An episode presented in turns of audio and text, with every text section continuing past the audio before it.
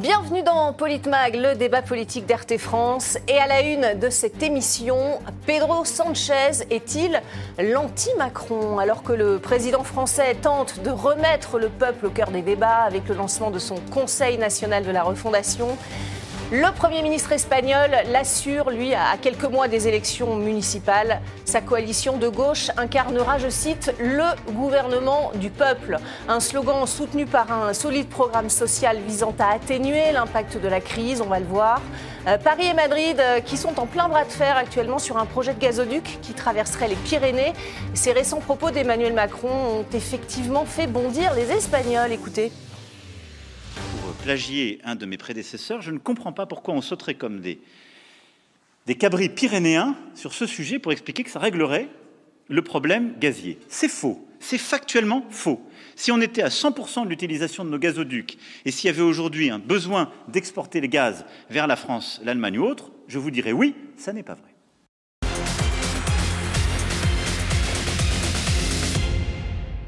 Et pour en parler avec moi sur ce plateau, Eric Revel, notre éditorialiste RT France. Bonsoir. Eric.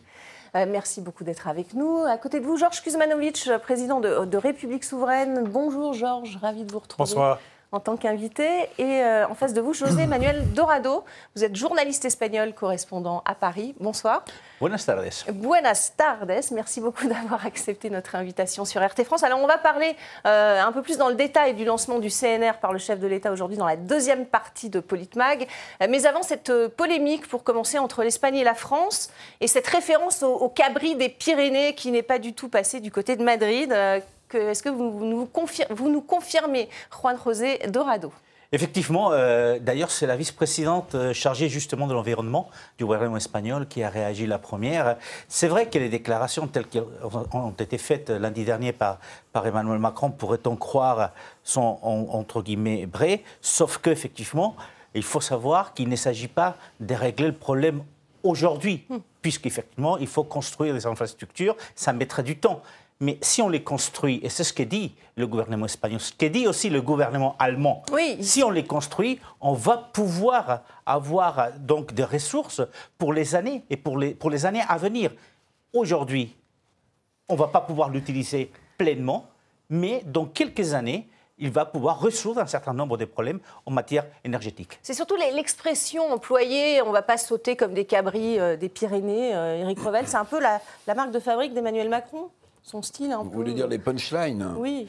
Oui, alors, euh, vous savez, c'était la, formule du général de Gaulle euh, je ne vais pas sauter comme un cabri lorsqu'on parle de la robe. Bon, ça rappelle évidemment cette, euh, formule. Alors, je ne dis pas que le président Macron devient un gaulliste tout à coup, mais. il, aime bien, le citer en tout cas. Sur la question énergétique, évidemment, on a un spécialiste espagnol en face de, de nous, donc je ne vais pas en rajouter, mais je voudrais quand même signaler une chose c'est qu'il y a évidemment le moyen et long terme pour résoudre cette crise énergétique. Mais il y a surtout une situation, là, en ce moment, à court terme, qui est extrêmement euh, préoccupante. J'en parlais tout à l'heure.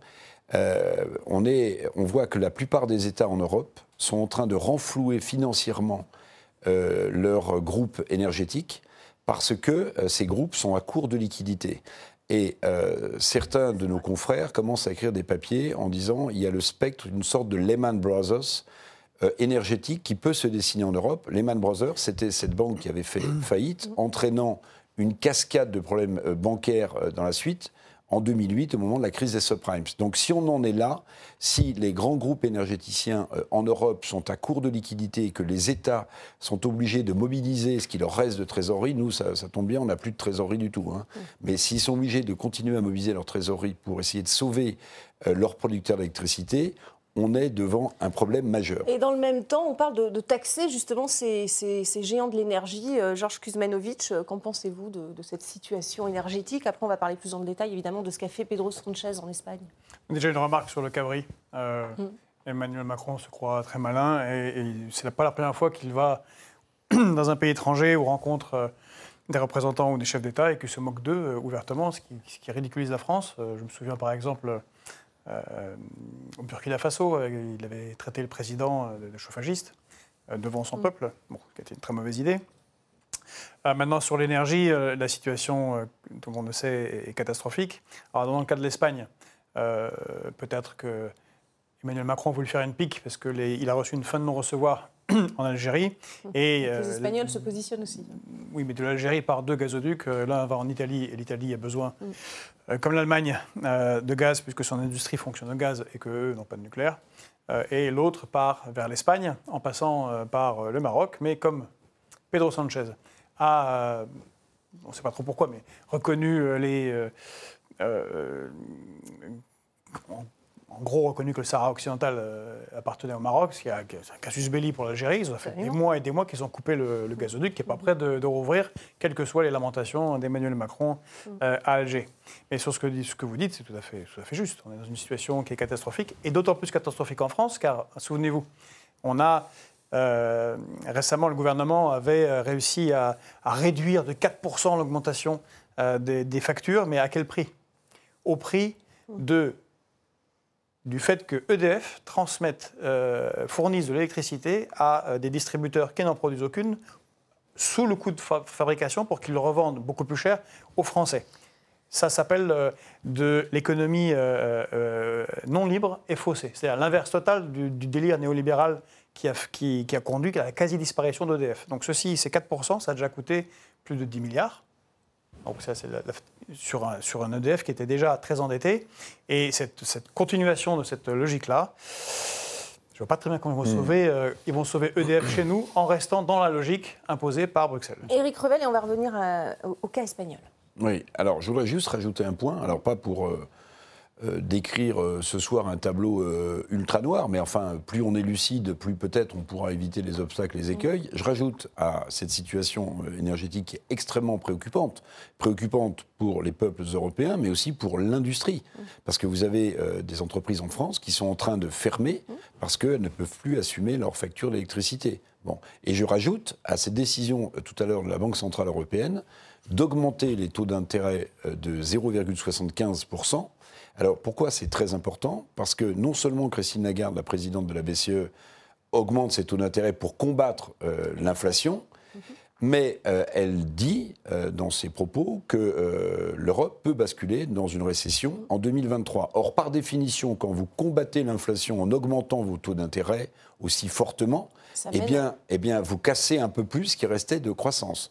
Donc, on est sans doute rentré dans ce qu'on appelle la stagflation, c'est-à-dire à la fois une croissance molle et une inflation qui est de moins en moins contrôlable. Donc, franchement, euh, 2023, il va falloir accrocher sa ceinture. Ouais, on va voir ça plus en détail. On va, on va reparler de l'Espagne à Bien présent, hein, puisqu'on on a vu donc le, le style d'Emmanuel Macron euh, qui tranche hein, néanmoins avec le, le style de, de Pedro Sanchez. Euh, une phrase intéressante. Il est en campagne en ce moment, Pedro Sanchez, pour les municipales de mai prochain, et il a tenu un, un discours où il a placé le peuple espagnol au centre des priorités. Euh, gouverner signifie choisir. On va le voir à l'écran. Euh, et, ce gouvernement a choisi le peuple en premier. Voilà. Est-ce que c'est la clé de sa popularité, euh, justement, sa, politique sociale, surtout dans le contexte actuel? Alors, politique sociale, oui, forcément. il remplace un gouvernement de conservateur, un gouvernement de droite. D'ailleurs, c'est une motion de censure qui a, qui a jeté du gouvernement les conservateurs, les conservateurs espagnols. Et il est arrivé euh, euh, au gouvernement en minorité. Mmh, en il minorité. a fallu quand même une coalition. Il est toujours en mi- en minorité et en coalition. Et donc, et il est arrivé dès l'équivalent en France euh, de, de- de la France insoumise, hein, donc euh, des Podemos qui est en gouvernement Mhm. avec, avec lui. Et donc, c'est cette aile gauche qui fait effectivement euh, le levier d'obliger en quelque sorte aussi à ne pas oublier les politiques sociales. C'est vrai aussi que ces politiques sociales sont, sont nécessaires, d'autant plus que l'Espagne a été fortement touchée euh, justement à cause de la, la crise énergétique. Il ne faut pas oublier qu'aujourd'hui l'Espagne est le pays européen où il y a le plus d'inflation, plus de 10% d'inflation. Donc effectivement, la politique euh, sociale est quand même un levier assez important pour les gouvernements parce qu'ils sont des gauches, parce qu'il y a Podemos, mais aussi, comme vous l'avez signalé, parce qu'il y a les élections municipales au mois de mai et juste derrière, au mois de novembre, il y a les législatives espagnoles où Pedro Sánchez va remettre en jeu son gouvernement. Et donc Pedro Sanchez qui gouverne un- qui, qui est à la tête d'un gouvernement euh, de coalition et son parti est minoritaire. Et on peut néanmoins mener une, une politique de, de progrès social. euh, Georges Kuzmanovic, Et surtout quand elle est euh, au service du peuple et qu'elle est adaptée à la- aux circonstances. L'Espagne euh, n'a aucune enfin, ne produit pas d'énergie nucléaire. La France, oui. Euh, nous étions le leader, une nation leader, une nation cadre dans le monde. On a été supplanté entre autres par les Russes. alors qu'on aurait pu être euh, leader mondial. Bon, aujourd'hui, le, kilowatt, le mégawattheure, euh, la France euh, le paye plus de Mille- 7 non, la, la moyenne est à plus de 730 euh, Oui. euh, euros. L'Espagne à 180. Pourquoi? Parce que prenons son courage à deux mains et, ce, et gouvernant pour son peuple, Pedro Sanchez est allé à Bruxelles et dire bah, écoutez, moi, nous on a un peuple espagnol qui est redevable à l'Europe, en tout cas pense que l'Europe, qu'il est redevable à l'Europe, qui se sent très européen. Euh, si vous mettez l'électricité, alors qu'il y a déjà une crise, euh, à le, enfin, le coût de l'énergie à des niveaux impayables par les Espagnols, on va avoir une- euh, des manifestations de masse, des révoltes, une révolte, ce qui est évident, ce qu'on va avoir ici. Parce que euh, vous avez tout à fait raison. En Allemagne, on a déjà plus de 2000 entreprises qui, ont- qui sont soit En fermées, soit Grande-Bretagne aussi la Grande-Bretagne, la France, c'est en cours. Des entreprises comme Duralex, je ne sais pas quel verre on a ici, si c'est des verres Duralex, mais que Duralex ferme, c'est incroyable. Ah bon, On ne fait pas de Et donc, publicité. il Dans fait- les- non, mais, euh, Ça va fermer, mais non, mais Duralex, c'est- incroyable. C'est euh, pour, pour au moins 4 mois. Euh, Pedro Sanchez a réussi à obtenir un prix à 180 euros euh, le, le mégawattheure. Donc, Et, et pourquoi donc la c'est France incroyable. ne fait pas la même chose Parce qu'on a un gouvernement qui ne s'intéresse pas au peuple de France et aux intérêts de la nation, et qui s'intéresse aux intérêts des grandes euh, banques euh, mondiales, qui s'intéressent euh, aux plus riches. Et d'ailleurs, Pedro Sanchez, et je finirai là-dessus, a fait une taxe qui n'est pas l'ISF, mais qui est une taxe sur les, sur les méga riches, bah, qui permet Pour justement... financer dans ce- justement les mesures.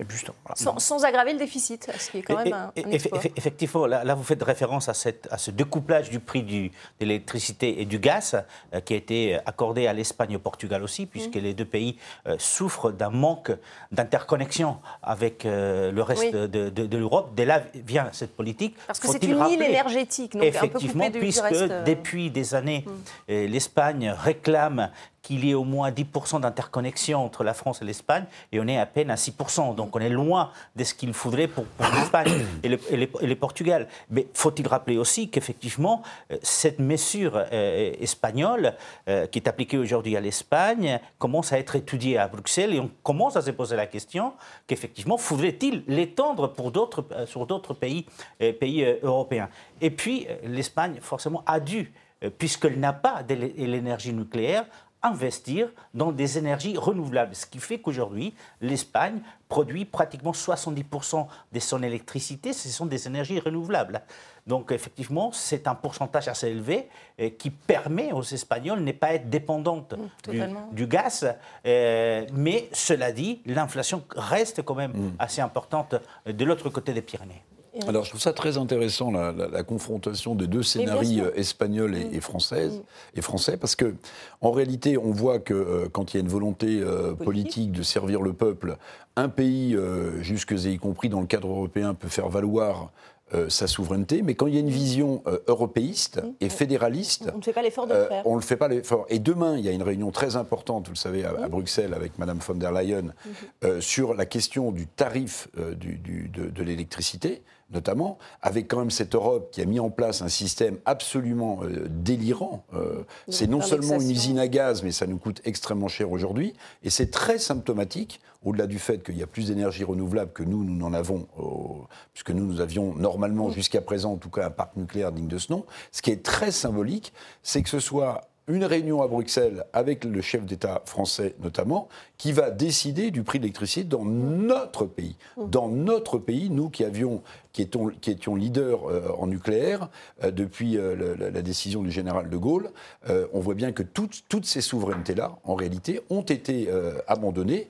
Et sans, sans- sans vilain jeu de mots, on en paye le prix fort. On en paye le prix fort pour le prix de l'électricité, pour notre euh, industrie. On verra quelles répercussions ça va donc avoir sur la croissance et sur le niveau euh, du, du chômage. Mais on en paye le prix fort aussi sur le plan politique. Parce que euh, Emmanuel Macron, lorsqu'il prend la parole, il ne parle jamais de souveraineté nationale, il parle toujours de souveraineté européenne. Européenne. Absolument. Et c'est une farce grotesque quand même, parce qu'on est dans un contexte où il y a une crise climatique mondiale, euh, des problèmes de concentration d'hydrocarbures dans l'atmosphère.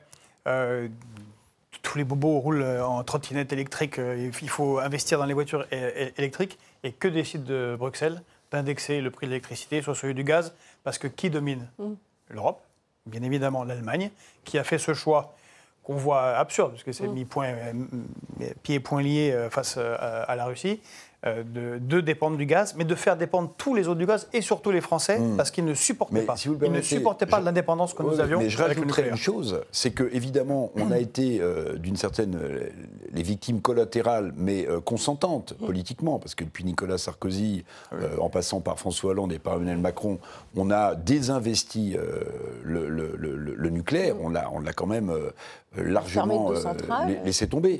Donc tout ça est parti en fait à l'origine des Gruneux allemand qui expliquait à la terre entière, et notamment aux Français, qui avaient un avantage comparatif important en matière économique avec notre parc nucléaire, que c'était quelque chose qu'il fallait abandonner. On s'est laissé gagner par cette idéologie jusqu'à abandonner les investissements, euh, en partie aussi un peu quand même dans la sécurité, puisqu'aujourd'hui on nous explique qu'on a des réacteurs qui sont corrodés.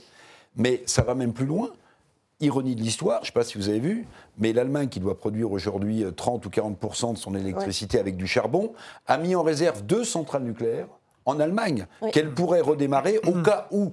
Donc nous, en fait... Elle les a pas mises à l'arrêt totalement, donc elle pourrait les redémarrer Absolument. plus facilement non, mais, France. Non mais les Allemands, avec les, les Grünen, il y, a, il y, a, 20 ans, nous ont expliqué que l'énergie nucléaire, c'était euh, quelque chose qu'il fallait abandonner au plus vite, alors qu'il y a zéro, évidemment, émission de CO2 avec le nucléaire. Il y a un problème d'enfouissement de déchets, tout ça est vrai. Mais en termes de pollution et de CO2, il n'y en a pas. Les Allemands, eux, ils mettent deux, deux euh, usines nucléaires en réserve au cas où ils en auraient besoin. Je trouve que c'est un pied de nez de l'histoire. L'ironie de l'histoire, effectivement. D'ailleurs, tout le monde euh, aujourd'hui ne parle que euh, de, ce nucléaire qui serait euh, la solution. En tout cas, l'Espagne a mis d'autres mesures en, place. elle a réduit la, TVA de 21 à 5 la gratuité des transports également, des transports moyenne distance pour, pour, pour les Espagnols, les, les Madrilènes notamment. Et, et c'est pas idiot comme idée. Regardez, écoutez ce qu'en disent les, les Madrilènes justement.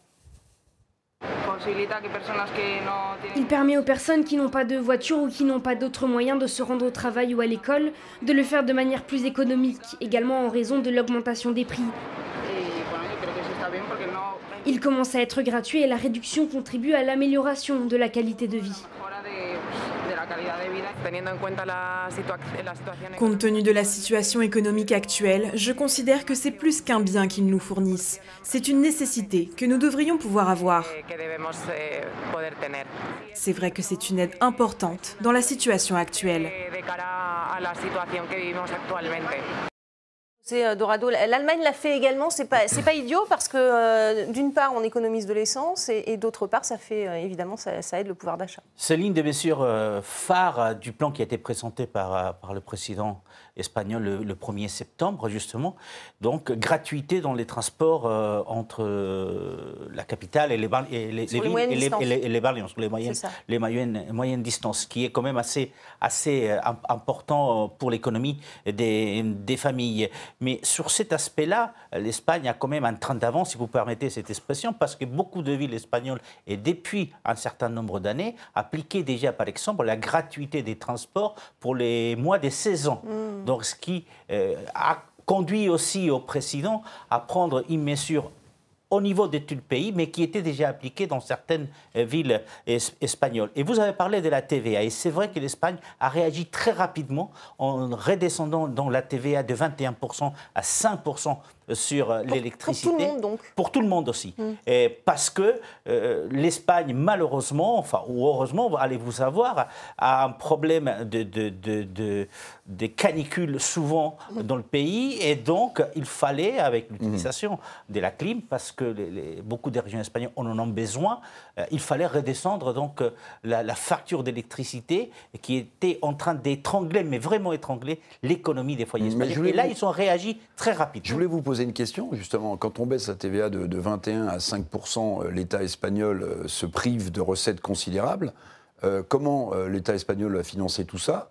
Est-ce que vous respectez, vous non plus, les critères de Maastricht? Quel est le niveau de la dette en Espagne? Parce qu'on se dit, mais comment est-ce que l'Espagne va financer tout ça? Nous, on est incapable de le faire. On ah. a 2900 milliards d'euros de dette. on est à 120% du PIB. Et on fait de la dette. Nous, on est au niveau de la dette, on n'est pas du tout dans les clous, comme tous les pays européens, on n'est pas du tout dans les clous de, 3% annuels. Donc la dette espagnole aujourd'hui est autour des 117% comme nous. du PIB. Mmh. Donc voilà, légèrement un peu plus, je crois 114, 115 en France. Mmh. On est 2 ou 3 points moins mm. supérieure à la dette française. Mais après, l'Espagne a quelque chose qui a fait depuis longtemps et que je vois parfois avec un peu des surprises euh, en France, c'est que le gouvernement de Pedro Sánchez n'est pas à son premier coup d'essai, a déjà euh, mis un impôt sur les super bénéfices euh, des, des, grandes entreprises énergétiques. énergétiques. Il l'avait déjà fait par le passé mm. et il recommence à le faire. Donc c'est vrai que l'État se prive d'une rentrée d'argent avec la réduction de la TVA, mais je crois que vous le disiez tout à l'heure, c'est ça ou avoir une révolution dans la rue, puisque le, niveau d'inflation à 10%, c'est insoutenable pour beaucoup d'Espagnols, avec un chômage qui est largement supérieur à celui de la France, parce que nous, on est autour de 14% de chômage. Donc effectivement, vous voyez, il faut prendre des décisions, c'est ce qu'il disait Pedro Sanchez, gouverner, c'est décider. Il faut, pouvoir les financer aussi. Il faut pouvoir les financer. Aujourd'hui, on se finance comme tous les mm. pays à cause de, la dette. C'est vrai qu'on a été peut-être moins touché mm. par la crise énergétique parce qu'on était moins dépendant euh, du, euh, du, gaz. cela dit, l'Espagne reste un, pays qui est touché par la crise. Une question, une remarque. Euh, la question, c'est quand vous décidez de baisser votre taux de TVA euh, en Espagne, membre de l'Union européenne et de l'Union économique et monétaire, vous devez avoir l'aval de Bruxelles, euh, normalement. il n'y a pas eu d'aval particulier. Il n'y a pas eu d'aval particulier. Bon, très bien, donc vous êtes souverain. Et on n'est pas, pas au premier coup d'essai pour le. Parce qu'il y a, y a cinq mois, le gouvernement avait décidé de descendre la TVA à nouveau sur l'électricité euh, juste avant l'été ah. et pendant deux mois. Là, ils ont prolonger ça jusqu'à la fin de l'année. Donc c'est une décision qui a été et juste prise en remarque, Et là encore, euh, défense et illustration de ce que je disais sur la souveraineté nationale et la souveraineté européenne, qu'on soit pour ou contre la taxation des super-profits des entreprises, vous, vous l'avez décidé en Espagne, le gouvernement l'a décidé, nous, euh, Emmanuel Macron a expliqué que ce serait, si c'est mis en place, une contribution européenne. Vous voyez, de nouveau, de nouveau, c'est pas la France qui décide. On va en discuter avec nos partenaires européens. C'est donc en fait, la différence, c'est que Emmanuel Macron n'assume jamais de, dire la France, il dit toujours l'Europe. ah mais, bah, les choses sont claires. non, mais les, choses sont claires. les choses sont claires. La nation, oui, voilà, on est très européens. Hein. Non, mais, ça, rien. Non, mais d'accord. Mais nous, on est ultra fédéralistes et nous, le président de la République ne prononce plus jamais souveraineté nationale. On a l'impression que la, nation française est déjà d'ores et déjà euh, diluée. Enfin, c'est mon sentiment. Georges. En parlant du train, Bruxelles euh, a fait euh, le, pacte ferroviaire euh, européen qui consiste à s'aborder toutes les entreprises nationales de chemin de fer, dont SNCF, de tout privatiser, de ce qui s'est fait en Grande-Bretagne, au point où euh, Boris Johnson, Boris Johnson ultralibéral, a dû euh, nationaliser parce que c'était devenu un chaos mm. total avec des accidents graves. bon. Euh, et euh, monsieur, avec euh, ses différentes lois, Emmanuel Macron a permis qu'il y ait encore plus de camions sur les routes et de faire de la France, je ne sais pas si vous roulez en Europe, mais moi j'ai pas mal roulé en Europe, la France est devenue un énorme hub où passent tous les camions, qui, ça fait des bouchons absolument colossales, au point où ils se sont rendus compte que peut-être faudrait peut-être ouvrir la, la, voie de chemin de fer qui va de l'Espagne euh, jusqu'à jusqu'à euh, jusqu'à la Lagance c'est qu'un franc qu'on appelle. Et jusqu'à euh, ah, jusqu'à Rungis. Et ça a supprimé 20 000 camions. Je me souviens, 20 000 camions, 650 km en continu de camions. Et alors il y a l'exemple espagnol, mais il y a l'exemple suisse. Hein, qui n'est pas en crise, on subventionne le chemin de fer, il y en a partout, et ils n'ont pas spécialement un terrain plat hein, en Suisse, donc c'est encore plus compliqué. et c'est de l'autre projet, nous, qu'on défendait, qu'on défend toujours, à République euh, souveraine, qui est de relancer le rail français, de rouvrir les gares, de créer de l'emploi euh, local euh, et de transférer le fret sur le, sur le ferroviaire, qui était totalement, quasiment totalement supprimé, et de faire rouler tout ça grâce à l'électricité produite par nos centrales nucléaires, qu'il faut évidemment relancer et relancer toute une filière, parce que non seulement ils n'ont pas travaillé à ce qu'elles soient en bon état et qu'elles doivent fermer, mais la filière est cassée. C'est-à-dire qu'on n'a même plus assez de compétences, assez d'ingénieurs, assez de techniciens. C'est ferme un secteur de pointe. Non, mais la, charge du président sortant de, d'EDF, Jean-Bernard Lévy, a été impitoyable ah devant le MEDEF. Il a expliqué, sans le nommer, même si Macron a réagi très violemment dans cette conférence de presse, qu'au début, on lui a expliqué qu'il fallait fermer les centrales. Donc lui, il a embauché des gens pour les fermer. Puis un jour, on lui a dit, quelques années plus tard, maintenant, on va réouvrir. Et Jean-Bernard Lévy dit, mais attendez, si vous prenez le cas d'un soudeur euh, qui, qui, qui travaille sur, ces, euh, sur le nucléaire, c'est 3, 4, 5 ans de formation. Donc en réalité... En réalité on ne parle pas d'un ingénieur. On ne parle pas d'ingénieur, mais en réalité, en réalité oui, on n'a pas les ressources humaines euh, pour, pour être en capacité de relancer aujourd'hui notre parc nucléaire. on peut toujours le faire, encore une fois. Quand, quand De Gaulle et, Guy Mollet, en fait, avant lui, ont lancé euh, ça, il n'y avait personne, aucune compétence. Quand on veut, on peut. Quand on, quand on s'occupe de son pays, quand on projette à long terme, quand on fait la planification comme a fait De Gaulle, quand on a une vision. On une, réaction à, cette, euh, cette, polémique en France où on, rend responsable Emmanuel Macron et le gouvernement euh, précédent de, sous François Hollande d'avoir sabordé la filière nucléaire, qu'en disent les Espagnols? Alors, nous, on n'est peut-être pas bien placés, puisque nous, depuis très longtemps, depuis les années 80, on a commencé à fermer les cinq euh, ou six centrales nucléaires que nous avions. Nous les mmh. avons pratiquement toutes, sont, toutes fermées et on a décidé de s'est désengagé puisque nous n'avions pas les compétences pour aller si loin que la France, mm. ni les compétences techniques, ni à ce moment-là les compétences économiques pour aller si, loin. Donc l'Espagne a pris à notre, à notre chemin. Donc ça nous surprend, ça peut nous surprendre quand on nous annonce que 50% du parc nucléaire français est en maintenance parce que effectivement on se pose la question de euh, quelle a été cette planification française qui fait que au moment où on a le plus besoin la France ne dispose pas de son parc nucléaire complet. Donc nous, ça nous, ça nous surprend et ça nous laisse un peu pantois devant cette situation un peu invraisemblable à ce moment-là précis de l'histoire. Merci, ce sera le non, on n'a plus le temps. Peut-être dans, la deuxième partie, vous me direz euh, ce que vous vouliez dire, Georges. C'est la fin de, cette première partie de, de Politmag. Euh, merci en tout cas, euh, Juan José Dorado, d'être venu sur ce, sur ce plateau. Restez avec nous, on va parler de l'inauguration du CNR aujourd'hui par Emmanuel Macron. C'est dans quelques minutes. Merci.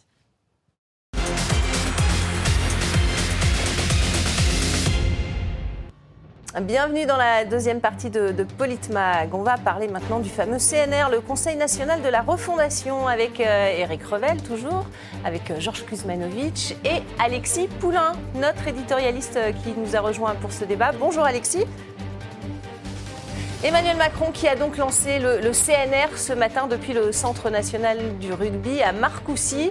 Euh, c'était une de ses promesses de campagne des législatives, une nouvelle méthode selon le chef de l'État qui doit incarner le changement et la renaissance démocratique.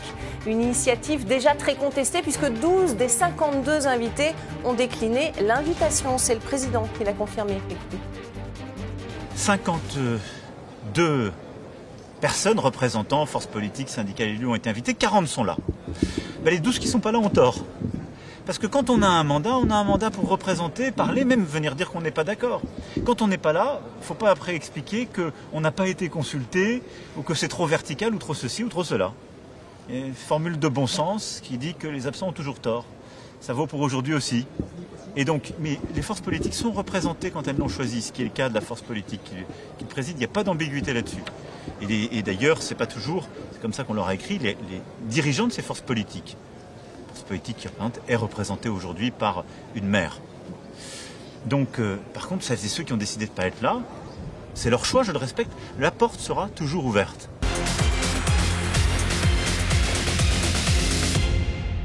Les absents ont toujours tort, mais la porte reste ouverte, a dit le président. Euh, Alexis Poulain, une réaction sur ces grandes figures de l'opposition qui ont boycotté. Ont-elles eu raison de le faire? Oui, tout à fait. Enfin, je ne vois pas euh, à quoi va servir euh, ce CNR, à part occuper euh, François Bayrou et quelques oisifs, et puis garantir à Emmanuel Macron une sorte de, cours inutile. il y a le, Conseil économique, social et environnemental qui existait pour discuter de choses. on voit bien que s'il y a un refus de la part des oppositions, c'est parce qu'elles ont autre chose à faire que de participer à un machin qui va servir à rien. Parce que derrière, c'est toujours la même rhétorique avec Emmanuel Macron, c'est l'enfumage, c'est le blabla, c'est le palabre la parole, la parole privatisée, la parole euh, captée, euh, parce que derrière, il y a la promesse hein, de faire une consultation en ligne pour les Français. Mais rappelez-vous, euh, les cahiers de doléances, eh bien, ils sont enterrés au sous-sol de la Bibliothèque nationale de France. Donc, c'est encore une fois de ce même type, cette initiative du CNR. Donc, je comprends tout à fait les oppositions qui ont du travail sur la planche et qui ont autre chose à faire que de participer à un blabla pour faire plaisir au président de la République. Quel est votre sentiment, Georges Kuzmanovic, sur ce nouveau, cette nouvelle enceinte en tout cas de, consultation créée par Emmanuel Macron?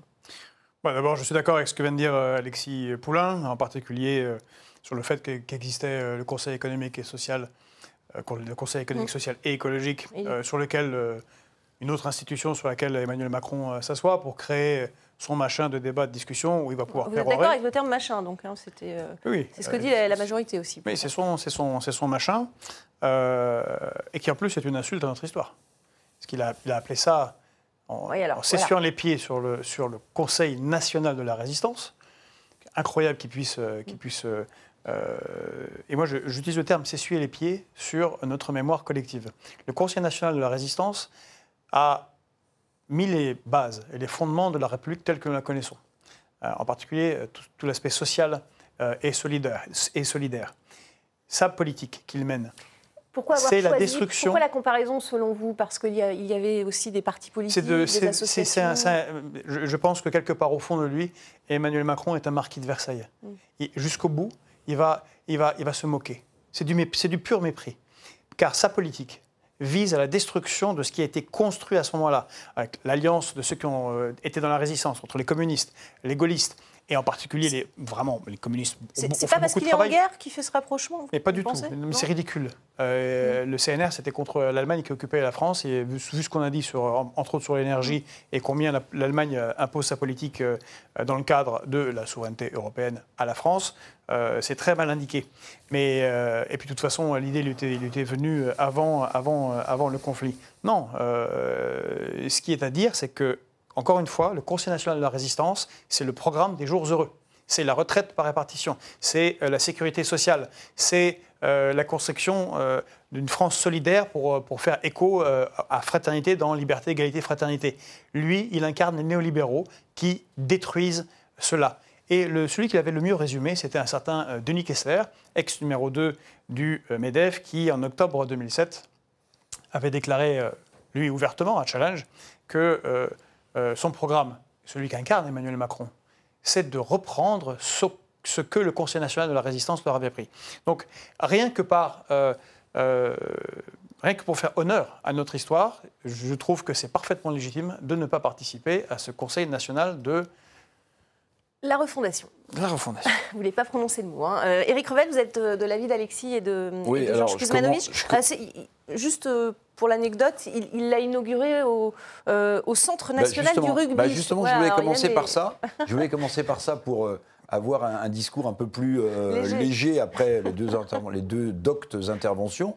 C'est que on savait donc depuis le début que le Conseil national de la refondation, c'était pas le Conseil national de la résistance, mais on sait dorénavant que c'est le Conseil national du rugby. Donc, parce que comme, comme vous l'avez vu, ça se tient sur une grande pelouse. Mm. Hein, et l'endroit qui a été choisi, pardonnez-moi, c'est de la pure forme, mais je trouve ça incroyable. Si vous voulez donner de la solennité, euh, presque de la crédibilité à, un organe euh, supplémentaire euh, qui devrait rebâtir, réfléchir, etc., à mon sens, j'ai rien contre les sportifs, au contraire, j'aime le rugby, mais vous faites pas ça à Marcoussis. Ah, pardonnez-moi, je ne sais pas quelle boîte de com qui a eu cette idée lumineuse. Est-ce que ça va être compliqué Ça va être de la affrontement, euh, peut-être J'en sais rien. Est-ce que le, chef de l'État s'attend à une mêlée euh, euh, Tout ça est un peu, oui, un peu, un peu grotesque et un, peu léger. Maintenant, sur le, sur, sur le fond, bah, j'ai rien à rajouter, si vous voulez. Qu'est-ce qui va sortir de cela?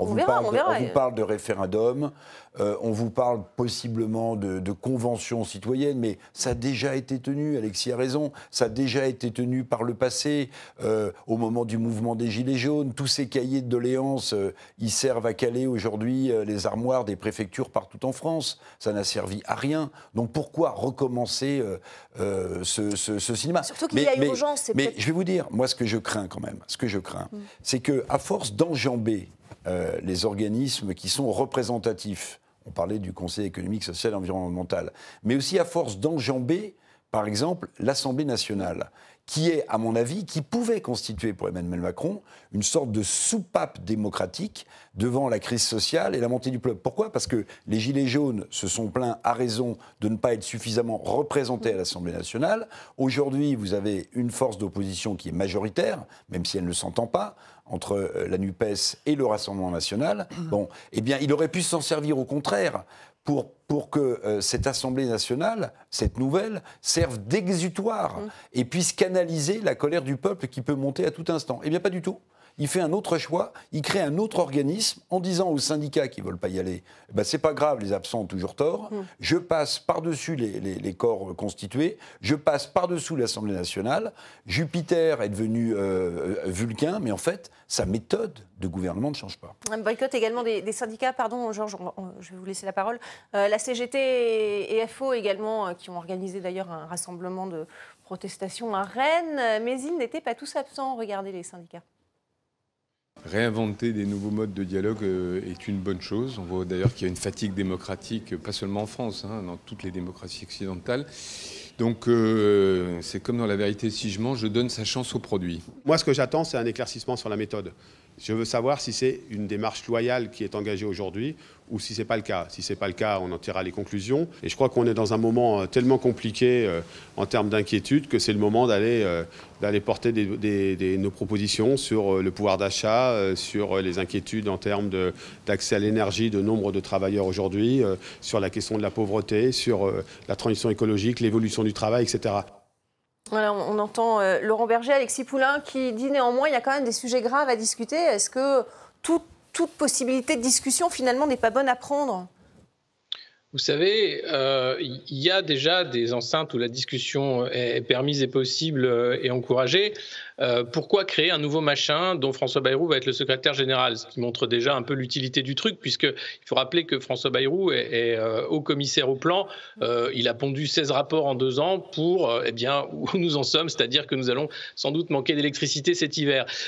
C'est formidable. Donc, je ne comprends pas que des syndicats comme la CFDT tombent dans le panneau et, et perdent du temps, parce que c'est du temps perdu en réalité, d'aller parler dans un cénacle qui est tout à la gloire de la geste d'Emmanuel Macron, euh, cette mise en scène hein, sur la pelouse, c'est totalement ridicule.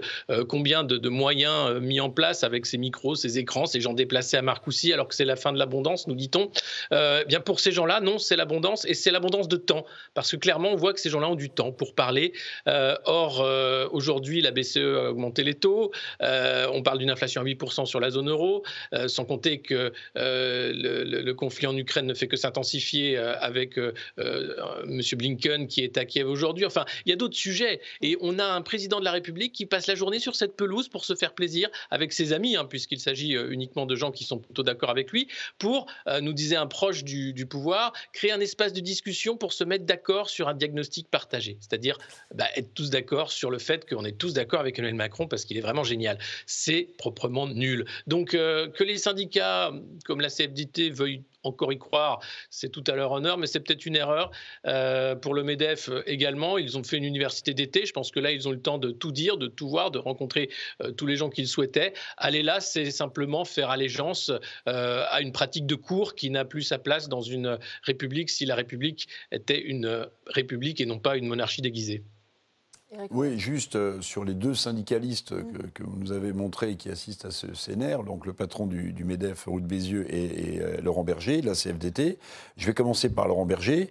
Bon, j'espère qu'il est conscient du fait quand même qu'il représente une sorte de caution pour Emmanuel Macron, parce que c'est sans doute le seul leader euh, d'un syndicat euh, euh, de salariés et, d'ouvriers mm. qui est présent à ce CNR. Alors c'est vrai que la CFDT est un syndicat réformiste. C'est vrai que sur la réforme des retraites qui a plus ou moins échoué jusqu'à présent, il a souvent été en appui, même si parfois il a avalé son chapeau. Bon, donc il est là, lui. Bon, très bien. Quant au patron du MEDEF, il faut savoir qu'il y a une grosse réforme, il y a une grande réforme qui vient d'être lancée, c'est absolument hallucinant aussi, mm. si vous voulez, qui est la réforme de l'assurance chômage en pleine crise sociale. En pleine crise sociale. Donc, euh, euh, le MEDEF, évidemment, appuie euh, cette, cette, réforme de l'assurance chômage avec le risque, avec le risque, c'est absolument incroyable. C'est-à-dire que l'expérience ne sert jamais. le risque, il est le suivant, c'est que vous allez modifier le niveau des indemnités chômage, parce que là, on a un problème de décalage entre l'offre et la demande. Vous allez, amoindrir les indemnités chômage au risque, en 2023, la BCE l'a dit, d'être en récession. C'est exactement ce qui s'était passé en 92 avec Martine Aubry. Elle avait euh, opté pour euh, un, un, dégrèvement des indemnités en 92 chômage et en 93 on était en récession. Donc cette espèce de réforme contracyclique, euh, voilà. Alors le MEDEF est là parce qu'il appuie cette réforme. Bien sûr, parce qu'il parce qu'il mise sur le plein emploi, euh, Emmanuel Macron également. Ça fait partie des thèmes d'ailleurs hein, euh, du CNR. le plein emploi, l'école, la santé, le bien vieillir et la transition écologique. Georges C'est-à-dire qu'il y a quelques jours, il annonce que ça, on va avoir les pluies de grenouilles et les rivières qui vont se transformer en sang et que c'est la fin de l'abondance. Et, et, quelques jours après, il parle de plein emploi. Bon. ce gouvernement euh, après déclaration euh, euh, de M. Bruno Le Maire, comme quoi la Russie allait être mise à genoux avec l'offensive éclair mais, économique qu'il allait mener, et fonctionne dans un métavers. Ils sont pour moi dans un métavers mm-hmm. où il y a une autre réalité parallèle. mais plaçons-nous du point de vue d'Emmanuel Macron. Dans son premier quinquennat, qui a été quand même catastrophique, où il y a eu les gilets jaunes, il a fait cette, cette méthode, il l'a utilisée de nombreuses fois. Il a commencé en faisant ça. Il a fait les, c'était les états généraux de l'alimentaire. Ah oui. Après, il y a eu, bon, évidemment, Alexis en a parlé, vous en avez parlé, euh, les Gilets jaunes, le grand débat, le, Ségur de la santé, le Beauvau de la sécurité. À chaque fois, il a créé euh, euh, cet organisme de 150 citoyens dont il n'a pas respecté les. citoyenne pour le climat La Convention citoyenne pour le climat, c'est mm la même chose. dont il n'a rien respecté, les, les dont il n'a pas respecté les propositions, mais il est réélu. Donc il se dit, bah, ça marche, je fais, on met une scène, on, je, vais, je vais faire le, spectacle, euh, les gens vont m'écouter, oui, ils vont râler, mais bon, à la fin, ça marche. Donc.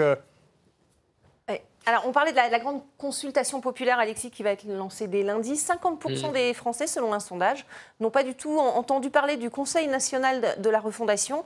Et pour les autres, seulement 17% déclarent voir précisément de quoi il s'agit. Euh, votre réaction?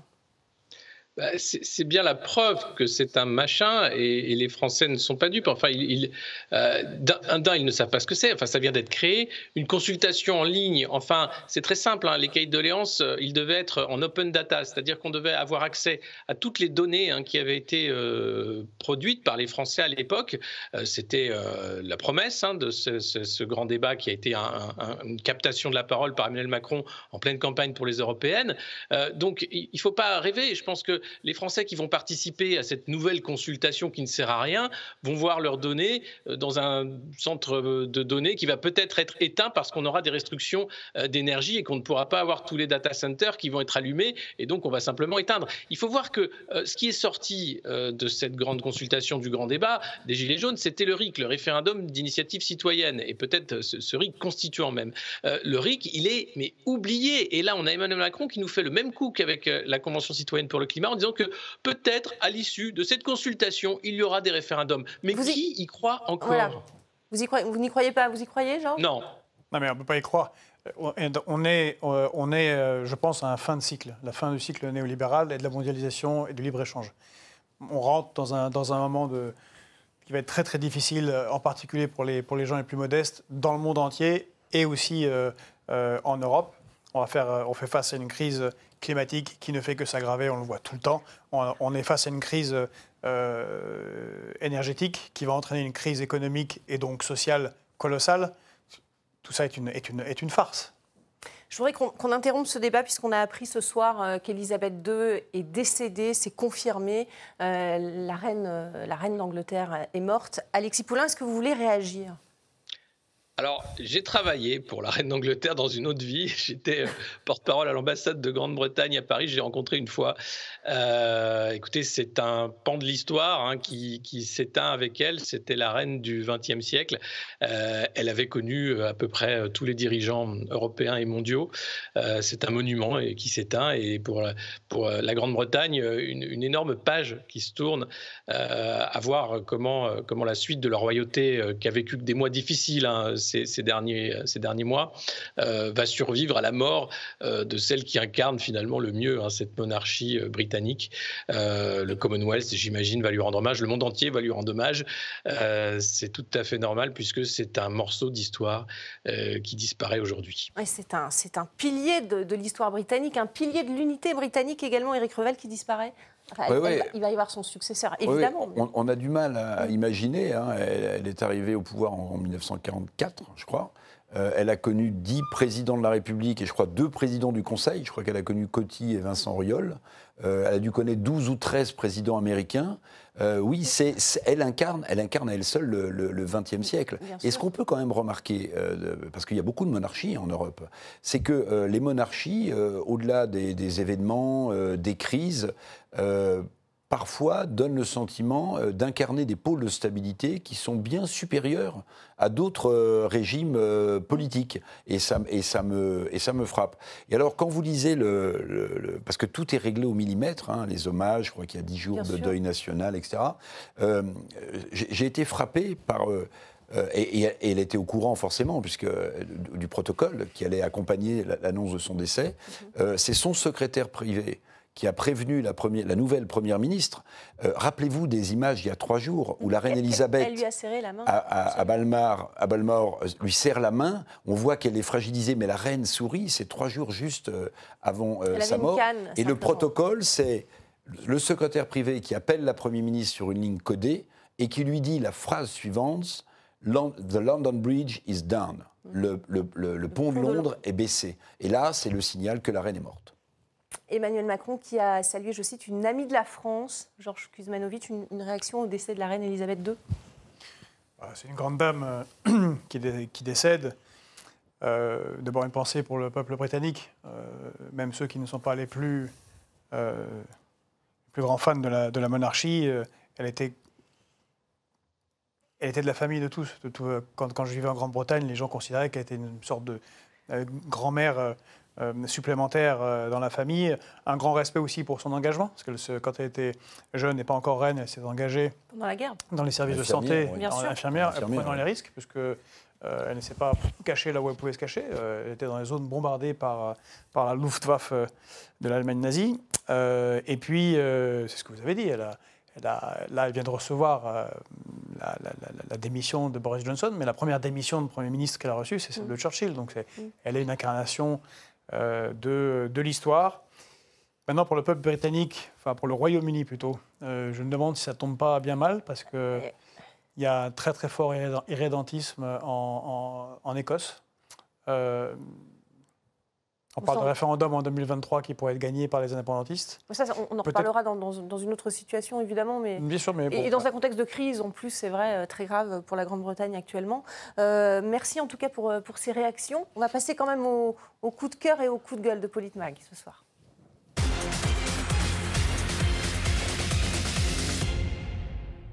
Et c'est un coup de cœur aujourd'hui dans, dans Politmag, les excuses d'Olivier Véran, ancien ministre de la Santé, sur le port du masque au début de la pandémie. Nous nous sommes trompés, a écrit l'actuel porte-parole du gouvernement dans un livre. Regardez.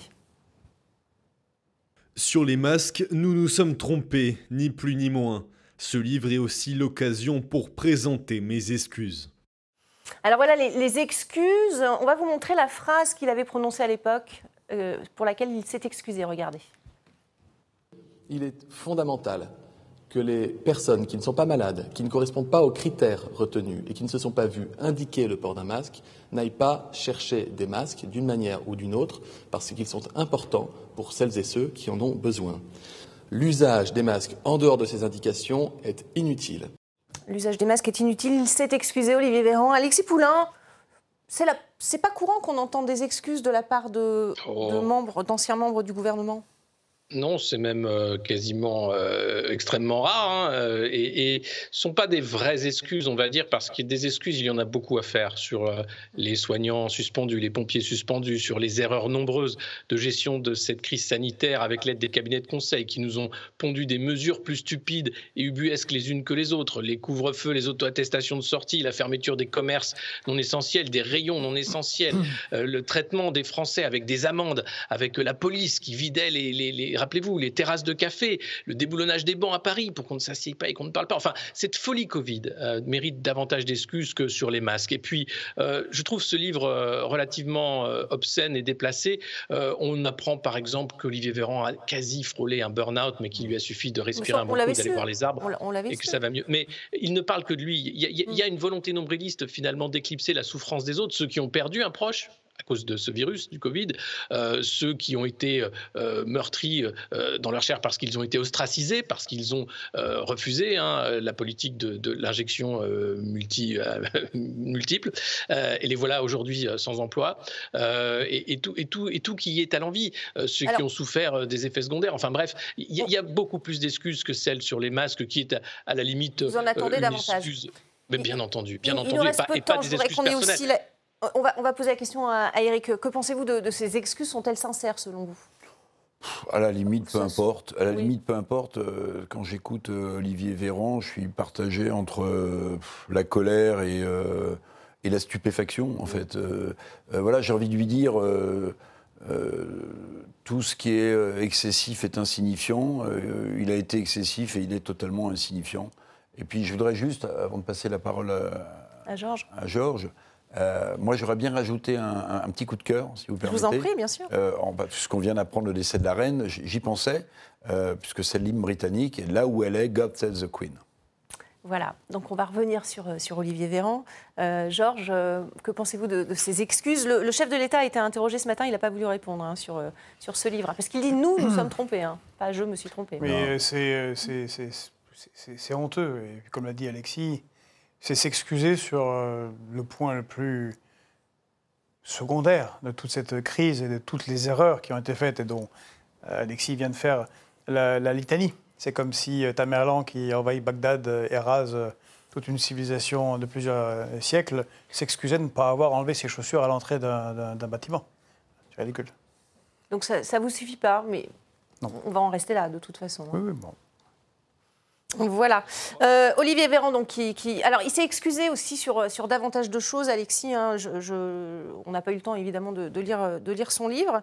Euh, néanmoins, vous pensez qu'un jour, peut-être, le gouvernement devra en répondre de tout ce qui s'est passé? Il nous reste une minute. Mais j'espère, mais j'espère, et j'espère que les oppositions, dès à présent, ont commencé à militer pour la levée du secret défense, pour qu'on sache ce qui s'est passé dans ces conseils de défense sanitaire, euh, qu'on connaisse enfin le poids des cabinets de conseil dans les mesures qui ont maltraité les Français euh, pour euh, finalement un résultat catastrophique, puisque l'économie française et européenne est mise à genoux grâce au confinement.